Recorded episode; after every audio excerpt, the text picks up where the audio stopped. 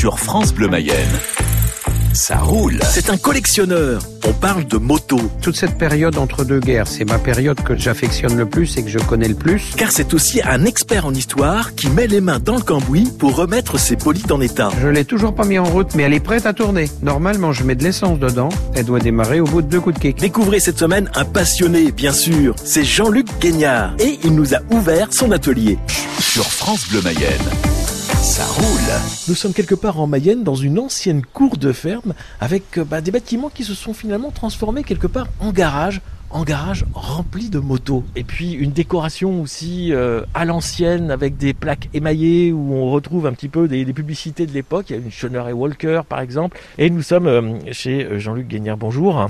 Bonjour. Là, on est dans votre euh, petit paradis, on peut dire ça comme ça? Oui, on va appeler ça comme ça. J'ai essayé de me faire un endroit qui me plaise pour vivre et qui corresponde à la passion aussi que j'ai pour les motos et puis l'histoire en général. C'est arrivé comment cette passion de l'histoire? Ben, c'est-à-dire, j'ai été passionné d'histoire depuis l'âge de 6 ans, quand j'ai commencé à aller à l'école, parce qu'il y avait un, en face de chez mes grands-parents un, vieux monsieur, un ancien de la guerre 14, le Père Le Saint, qui était un, un bonhomme mais féru d'histoire. Donc j'allais tous les soirs le voir. On buvait un petit coup de poirée et puis il me racontait des histoires. Un jour c'était Napoléon, un jour c'était Victor Hugo, enfin voilà. Donc il m'a imprégné d'histoire. C'était mon téléviseur. À l'époque on n'avait pas la télé dans les campagnes. Et ben j'allais écouter, et j'imaginais tout ce qu'il me disait. Et pour moi c'était super quoi. Ça a été des grands moments de bonheur et je pense que c'est sûrement grâce à lui que je suis devenu passionné d'histoire comme ça. Et mixé avec euh, effectivement la passion de la mécanique. Et oui bien sûr on a lié deux choses en fait l'histoire et la mécanique et la moto et, et puis tout ça. Et puis c'est tellement varié, c'est tellement sans limite que moi j'aime bien les, affaires qui n'ont pas de limite. Euh, voilà. Comment c'est arrivé cette histoire de passion euh, des motos? J'étais commis de ferme, je viens du monde agricole, hein, et donc à 14 ans j'étais aide familiale et je bossais dans les fermes. Et il y a une ferme au, à Blandoué là euh, où je j'ai bossé, il y avait une moto dans la grange. J'étais fasciné par cet engin, j'étais toujours parti la voir et tout. Et mon patron s'appelait Bernard Clairet, c'était un monsieur charmant, et il a vu mon engouement pour cette moto qui était dans la grange et il m'a dit à un moment, ben écoute, elle sert plus, euh, on va te la donner, tu vas la récupérer. Et puis voilà. Et ça a été le début de la longue aventure qui a suivi. D'accord, donc récupérer d'abord une moto, c'était aussi euh, mettre les mains dedans, parce que c'est pas seulement de l'avoir, c'est aussi de la mécanique? Eh ben, C'est-à-dire quand je l'ai eu, c'était complètement étranger pour moi tout ça. Donc euh, j'ai retrouvé l'ancien propriétaire, le, la personne qui même l'avait acheté neuve à l'époque, dans les années 50, et qui m'a donné un coup de main pour la remettre en état, la faire refonctionner. Et donc, euh, à partir de ça, ça a été un déclenchement. Puis après, j'ai appris la mécanique avec euh, surtout un ancien mécano, Améral, le père Jolivet, avec qui on a fait euh, de la mécanique pendant 10-15 ans, il m'a appris toutes les ficelles un peu. Voilà, de la bricole, développer l'esprit mécanique et puis se débrouiller avec pas grand-chose. Hein. On a souvent fait avec rien, mais tellement de manière super, quoi. Mais Jean-Luc, chez vous, des motos, on en voit partout. Vous en avez combien? Combien j'ai de motos? Oui. Ah, j'en sais rien. J'ai jamais compté les motos. c'est vrai en plus. Non, j'en rentre toujours une nouvelle parce que je peux pas m'empêcher de ne pas en rentrer. J'adore acheter souvent les motos en pièces détachées. Des fois, les, les, gars, on les ont gardés pendant des années, ils ont démonté, ils ont dit je vais les restaurer. Le temps passé, ça s'est jamais fait. Des fois, les motos sont 20-30 ans démontées dans les caisses. Bon, ça arrive qu'ils perdent des pièces parce que quand il y a des déménagements, des choses comme ça. Mais moi, j'adore ça, retrouver une moto des années 20 en pièces détachées et la remonter. Et puis après, quand on a fait le travail comme il doit être fait, ça doit démarrer au quart de tour. Et ça, c'est la récompense de beaucoup de travail, de beaucoup d'heures, euh, voilà. Et ces motos, finalement, elles restent pas là, elles tournent parce que tout ça, forcément, ça a un coût. Comment est-ce qu'on le, entre guillemets, rentabilise? Alors donc, très vite, je me suis heurté à un problème quand j'ai commencé à collectionner. C'est-à-dire que ça m'embêtait de me séparer de mes motos. Enfin, je suis comme tout collectionneur, on laisse repartir des choses pour en acquérir d'autres. Mais je voulais trouver une solution qui me permette de garder le maximum de motos. Et pour ça, j'ai dit, il faut que je les fasse travailler. Puis moi, j'avais besoin de temps parce que restaurer, c'est beaucoup, beaucoup de temps. J'y passe... Alors à l'époque, j'avais un travail en extérieur. La nuit, je travaillais sur les motos. Ça devenait un petit peu compliqué. Donc, j'ai eu une idée vers 24 euh, ans à peu près, c'est-à-dire de faire des expositions dans les galeries marchandes. Des expos de 30-40 motos, hein, des prestations pendant 15 jours souvent. Les motos étaient dans les galeries. Moi, je revenais, je travaillais chez moi et je retournais les chercher au bout de 15 jours. Souvent, je réinstallais dans une autre expo ailleurs. Et puis voilà. J'ai travaillé bah, sur la région parisienne jusqu'en Belgique, un peu partout. Euh, donc, ça m'a obligé de, bah, de m'équiper aussi pour le transport parce que ça, c'était vraiment la grosse galère, le transport des motos. Donc, la bonne solution me permettait donc de communiquer aussi parce que je mettais des boîtes à lettres en mettant en recherche vieille moto et tout. Et quand je retournais chercher mon expo, alors première chose que je faisais, c'est avec la visseuse, aller démonter mes urnes pour voir s'il n'y avait pas une moto euh, qu'on me proposait et tout, ce qui était le cas au début. Hein, au début que j'ai fait ce métier-là, on en trouvait assez facilement. Et puis là, c'était le moment d'excitation euh, terrible. Hein. J'ai fait ça 26 ans, les galeries marchandes. Hein. Et depuis 10 ans à peu près, je fais euh, plus du c'est de l'événementiel. Je travaille sur les tournages avec mes motos. Si je suis spécialisé sur euh, la guerre 14, sur des choses comme ça, euh, les années folles. Enfin, toute cette période entre deux guerres, c'est ma période que j'affectionne le plus et que je connais le plus. Et la majorité de mes motos datent de cette période-là aussi automatiquement. Et puis, euh, j'ai fait des décors de restaurants, je fais tout ce qui est artistique, la mise en scène, ça c'est ce que j'aime le plus faire. Alors Jean-Luc, ça fait quoi de retrouver vos motos sur grand écran ou dans une série TV c'est un aboutissement, c'est vraiment euh, une belle satisfaction. Et le premier film que j'avais fait, c'était La bicyclette bleue avec Laetitia Casta. C'était Georges Corafas qui s'en servait de la moto. Et donc c'était un garçon merveilleux qui se débrouillait très très bien. Après, j'ai fait Parfum de la Dame en Noir, j'ai fait Chocolat, j'ai fait pas mal de films. Le dernier, c'est le film avec Laura Smet, euh, La Garçonne. Dans La Garçonne, j'ai une, New Imperial, une moto qui date euh, de 1920. Et donc, euh, a fallu que j'apprenne, bien sûr, à l'acteur, parce que la, la, prod, au départ, voulait une Harley Davidson, mais j'ai dit, ça, c'est compliqué à conduire pour un acteur, c'est surtout qui s'en servait beaucoup. On voit quand même à peu près 3 quatre apparitions dans chaque épisode. Et donc, il fallait une moto facile à utiliser. Donc, j'avais cette New Imperial qui marche très bien qui était vraiment au point. Je l'avais emmené sur le, plateau, là-bas, on tournait à Paris. J'avais emmené une deuxième moto parce que je prévois toujours euh, un joker. Et puis euh, donc euh, l'acteur, c'était Grégory Fitoussi qui s'en servait. Je lui dit, bah écoute, faut qu'on passe un moment ensemble, que je t'apprenne à se servir de cette moto, mais je vais t'apprendre avant de s'en servir à l'aimer.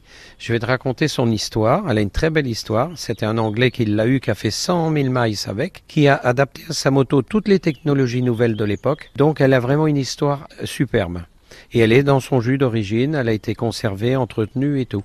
Je lui raconte cette histoire-là, il s'assoit dessus, Alors je dis, ça, ça va pas aller, parce que tu es plus grand que l'anglais sans doute. Je vais radapter la moto à ta taille, donc dans mon camion j'ai toujours le, de l'outillage, tout ce qu'il faut pour ce genre de choses. Donc j'ai remis les cale-pieds à la bonne hauteur, le guidon, déplacer le guidon, enfin voilà, faire ce qu'il faut pour qu'il soit bien dessus. Puis après je lui ai appris à l'utiliser, l'utiliser en économisant la moto, c'est-à-dire ne pas avoir les mains sur l'embrayage tout le temps. Quand il arrive euh, lui dire bah, tu mets au point mort et puis tu te laisses glisser, comme ça tout de suite prêt à partir faire autre chose. Mais on n'a plus l'histoire de l'embrayage, de chercher la vitesse, enfin voilà, tous ces problèmes-là. Donc tout ça, c'est fait que de petites choses, mais c'est ce qui fait la différence parce que ça nous permet bah, d'avoir des engins qui vont fonctionner, qui vont pas être abîmés, qui vont pas être détériorés. Parce que malheureusement, le cinéma, c'est très très dur pour ça, c'est qu'on fait des tas de répétitions, on va refaire dix fois la scène pour refaire un plan et tout, et donc les véhicules en souffrent. Et souvent, les gens, ils savent pas vraiment qu'un vieux véhicule, c'est beaucoup plus fragile, beaucoup plus vulnérable. Euh, les embrayages, c'est pas comme maintenant où les gens, ils ont le pied dessus, euh, ça, ils s'en aperçoivent pas trop. Mais sur des vieux véhicules, il faut faire attention à toutes ces petites choses-là. Et donc, ça, c'était mon rôle de lui apprendre. Et après, j'ai été sur des scènes de tournage où il il savait pas que j'étais là. Et j'ai regardé, il faisait toujours attention à la moto. Et même des fois, il la faisait voir à, ses collègues. Euh, il, il, avait, je crois que j'ai appris à l'aimer. C'est une superbe histoire. Allez, on va aller voir justement à l'intérieur une moto particulière. Nous sommes devant un engin que je découvre. C'est quoi? Elle a quel âge? Alors cette moto, c'est une New elle date de 1929. À son époque, c'était une moto euh, assez performante, qui a eu une presse exceptionnelle. On l'a considérée comme une des cinq meilleures motos françaises de son époque. C'est une 500 cm3 culbutée. C'est des motos qu'on servit aussi en compétition. Elles étaient performantes. Celle-ci était équipée avec tant de SAD et tout, donc elle a servi un peu dans la vie de tous les jours. Voilà, j'ai redonné sa ligne un peu sportive de l'origine, quoi eh bien, on pourra la voir sur notre Facebook. Alors, l'histoire est assez sympa parce que l'histoire de cette gnome, je la connaissais depuis 40 ans. Elle était en Mayenne, pas loin de chez moi. Je les ai taquinés, je les connaissais bien, ces gens, ils étaient adorables. J'ai taquiné le grand-père à l'époque, le fils pendant des années, et puis c'est le petit-fils qui me l'a cédé il y a pas longtemps. Je l'ai connu au tout début, il n'était pas trop abîmé, mais avec les années, à être stockée dans des endroits plus ou moins humides. Elle s'était énormément détériorée. Donc quand je l'ai récupérée, a fallu donc que je démonte tout. Alors j'ai deux types de restauration. C'est-à-dire à une, époque, j'ai fait des restaurations, on refait les chromes, on, on refait tout, enfin voilà. Maintenant, je travaille différemment.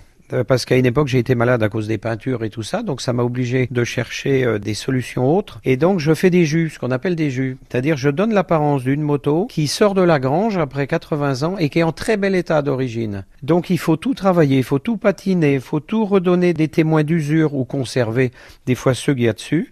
Donc celle-ci, c'est ce que j'ai fait. Elle était quand même toute rouillée. Hein. J'ai foutu à la poubelle, hein. c'est pour dire quand même, il y avait une corrosion terrible. J'ai tout repris, le moindre écrou a été poli, euh, retravailler les filetages quand il y en avait besoin, euh, le moteur démonté, la magnéto, j'ai réussi à lui redonner de l'allumage, mais je pense pas que dans le temps ça durera. La pompe à huile, elle est partie euh, en, petits morceaux. J'ai réussi à la sauver quand même. Et donc là, je suis arrivé que j'ai un beau résultat. Ma moto, elle est vraiment très belle. J'ai retrouvé les compteurs, montres. J'ai rééquipé en accessoires ben, tout ce qui manquait ou qui était détérioré. Et là, je suis arrivé au stade de la mise en route. Je l'ai toujours pas mis en route, mais elle est prête à tourner. Normalement, je mets de l'essence dedans. Elle doit démarrer au bout de deux coups de kick. Et je l'ai pas encore fait. J'en ai trois, quatre. Parce qu'en fait, au début d'année, là, je voulais faire une moto par mois, à peu près en restauration. Et j'avais des chantiers difficiles. Donc, d'abord, l'esthétique. Faire la moto esthétiquement, mécaniquement et tout. Et puis après, la mise en route. Parce que la mise en route, il faut avoir la tête à ça. C'est-à-dire, on va se lancer devant des problèmes systématiquement. C'est très rare quand même, même si on a bien fait les choses, qu'on n'ait pas oublié quelque chose et qu'on n'ait pas un problème. Donc, il faut une journée, comme on dit, euh, qu'on va sacrifier. On va passer du temps sur des petites choses, des petits détails. Il faut être prêt pour ça. Alors, j'en ai deux, trois là qu'attendre comme elle. Un jour qui va pas être comme les autres, je vais euh, m'amuser à les mettre en route. Et puis, je vais voir si j'ai bien fait mon boulot. en tout cas, là, elle semble effectivement rouler presque tous les jours en fait. Elle est propre, mais elle n'est pas comme si elle sortait de l'usine. Effectivement, on voit bien qu'elle a du vécu. Les motos aussi, vous les utilisez un petit peu en, course euh, classique Oui, c'est-à-dire j'aime bien la compétition depuis ses origines. Et j'ai refait des motos de course et automatiquement une moto de course, elle mérite revivre aussi. Donc on, a des, des, réunions entre passionnés, des démonstrations ou même certains c'est des compétitions, comme le Mans Classique ou, ou d'autres. Et le plaisir, c'est, voilà, faut pas que leur vie de course s'arrête dans mon garage, faut les ressortir un peu. Et puis, euh, voilà, les, elles, ont eu cette vie. J'ai une, une, MG, par exemple, depuis 1934 et court. Et donc, euh, bah, faut pas que ça soit moi qui arrête sa vie. Voilà, faut qu'elle continue. Et en plus, j'aime ça. Donc, je courais aussi en famille en sidecar avec ma femme au départ, avec ma fille après. Euh, le sidecar, c'est ce que j'ai fait le plus. En, plus, en plus, c'est qu'on a, à l'époque, on courait à Montlhéry. J'ai eu la chance de vivre Montlhéry moi pendant 25-30 ans. Euh, donc, c'est des moments euh, très forts. Et puis, on retrouve vraiment la passion parce que dans la compétition, c'était la débrouille, c'était l'entraide, c'était euh, à l'époque les gens n'avaient pas trop de moyens, donc euh, il fallait qu'ils s'entraident beaucoup. Et, puis on apprend aussi à faire des moteurs mieux, à préparer des moteurs plus performants. Ce qui fait que quand je fais une moto de série, j'ai toujours tendance à y en faire un peu, à l'améliorer un peu. Je dis ça tourne ça de prix. Et puis voilà. Et donc c'est beaucoup de bonheur ces rencontres sportives qu'on fait. Allez, pour le plaisir, on va démarrer une Mania de bon de 1934. Jean-Luc, vous travaillez pour le cinéma en louant vos motos, mais aussi comme consultant historique. Et puis, il y a un acteur un peu connu qui est venu visiter votre collection, je crois. Oui, en, 2016. J'ai eu la visite de Brad Pitt. Ça avait fait un peu de bruit à l'époque. Mais j'ai aussi la visite de Florent Pagny, d'autres gens de temps en temps. Et puis avec les films, on rencontre aussi quelques personnes du cinéma. On a aussi tourné des scènes un peu ici chez moi et donc de faire des, belles rencontres. Des gens justement comme Brad Pitt qui sont euh, de vrais fans. Hein ben, Brad Pitt est, collectionneur aussi, comme Florent Pagny. C'est des passionnés. C'est des gens vraiment qui, qui aiment ça. Je, me rappelle bien euh, quand Brad Pitt était là, les motos, il les a toutes détaillées. Je mettais à genoux, regardais euh, les moteurs, tout ça, c'était intéressant. J'avais fait aussi des décos, des mises en scène, un peu pour l'accueillir, faire quelque chose de joli, et aussi faire voir nos marques françaises, faire voir un peu ce que nous on a pu produire, et des motos qui connaissaient un peu moins. On a eu des marques extraordinaire. Euh, Colère Escoffier, euh, ça a été merveilleux. On a eu pratiquement 200 marques de motos. Et il y a eu aussi des petits constructeurs, des gens qui ont fait une ou deux motos. Il y en a par exemple un très connu, c'est Landru. Ah oui Landru, le tueur en série, fabriquait une moto en 1900 et elle est ici. Ça marchait pas à la vapeur, on espère Non, non. Les collections, ce qu'aiment bien les collectionneurs, c'est les garder. Qu'est-ce qu'elles vont devenir ensuite? Euh, Vous avez une idée là-dessus? C'est vrai que quand on a fait toute une vie, qu'on a travaillé pour monter des collections, le but, bah, c'est que des gens en profitent automatiquement. Moi, j'ai cherché pendant des années à faire un musée qui s'est jamais fait, qui se fera peut-être un jour. Enfin bon, voilà. J'aimerais surtout, c'est que cette collection ne se sépare pas. J'ai mis une vie à réunir toutes ces motos. Elles ont toute une cohérence les unes avec les autres. Elles racontent des histoires de notre industrie. C'est comme très important de raconter tout ça pour les générations futures et tout. Et donc, euh, je voudrais pas qu'elles se divisent quoi, dans des successions, dans des choses comme ça.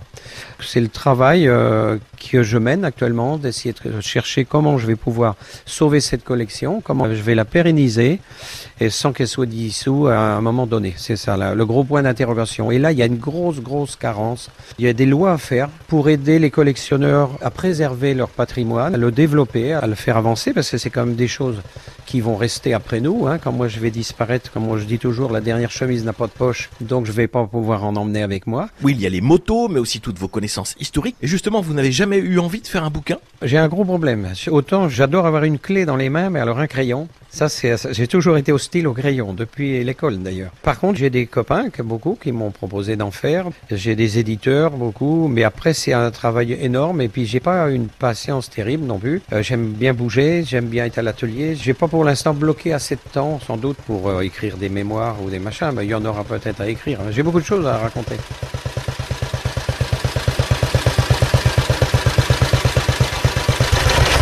C'est une horloge, hein, celle-là. C'est vraiment une horloge. Ça, c'est une satisfaction, c'est quand tu arrives à les mettre bien au point comme ça. Ça, c'est top. C'est la récompense, ça, des, heures de travail. Sur France Bleu Mayenne. On est dans l'un des garages euh, de Jean-Luc Guignard avec euh, bah, pas mal de deux roues qui sont euh, devant nous. Il y en a également qui sont suspendus et il y a un engin un peu particulier. C'est un vélo, mais avec une troisième roue. Qu'est-ce que c'est que ça, Jean-Luc? Alors ça s'appelait une roue poussée. C'est un kit motorisé, un kit moteur avec une roue qu'on accrochait euh, derrière un vélo ou sur le côté comme il est là, ou derrière un tricycle. En fait, l'idée est sortie après la guerre 14. C'est Monet Goyon qui avait lancé ça. Euh, en 1917, Monet Goyon, voyant le nombre de, blessés de guerre, hein, il y a eu 3 600 000 blessés de guerre quand même euh, en France. Donc quand, quand il y avait les pauvres gars qui revenaient avec les jambes en moins et tout, ils se sont dit mais comment ces gens-là vont pouvoir se déplacer? Donc ils ont créé un tricycle, un vélo qui s'appelle le vélo Siman. Et après la guerre 14, ils ont fait un petit moteur comme celui-ci qu'on accrochait derrière le vélo Siman. Et ils ont aussi fait une petite moto, enfin de, des genres un petit peu scooter, enfin des trucs qui s'adaptaient à un handicap. Et donc cet engin-là, il est très curieux. Euh, c'est une stabilité un petit peu particulière puisqu'il est décalé, il est sur le côté. En fait, on l'adaptait à un vélo. Il y avait aussi une autre histoire, c'est que après la guerre 14, automatiquement les usines avaient toutes travaillé pour l'effort de guerre, faire des obus, des machins, des trucs. Et donc les usines de, moto, mais ils étaient plus adaptés. Donc on a fait du vite fait et du, du plus rapide, c'est-à-dire des moteurs auxiliaires que les gens adaptés sur leur vélo. Il faudra attendre le début des années 20 pour que ressortent des séries de motos. La plus courante, celle vendue à plus d'exemplaires, c'est la Moto MB1. C'est une 175 cm3 à courroie qui a été vendue à 600 000 exemplaires en 1924. Ah oui. Donc les grandes marques, Tiro, Monégoyon, Peugeot, tout le monde s'est mis à faire des petites pétrolettes à courroie comme ça, parce que ça coûtait pas trop cher. Enfin, c'était une façon d'ouvrir le marché à une plus grande clientèle. Après la guerre 40, il y a eu aussi encore tous ces petits moteurs auxiliaires là, les VAP, les poulains, les, les ABG, enfin tout ça.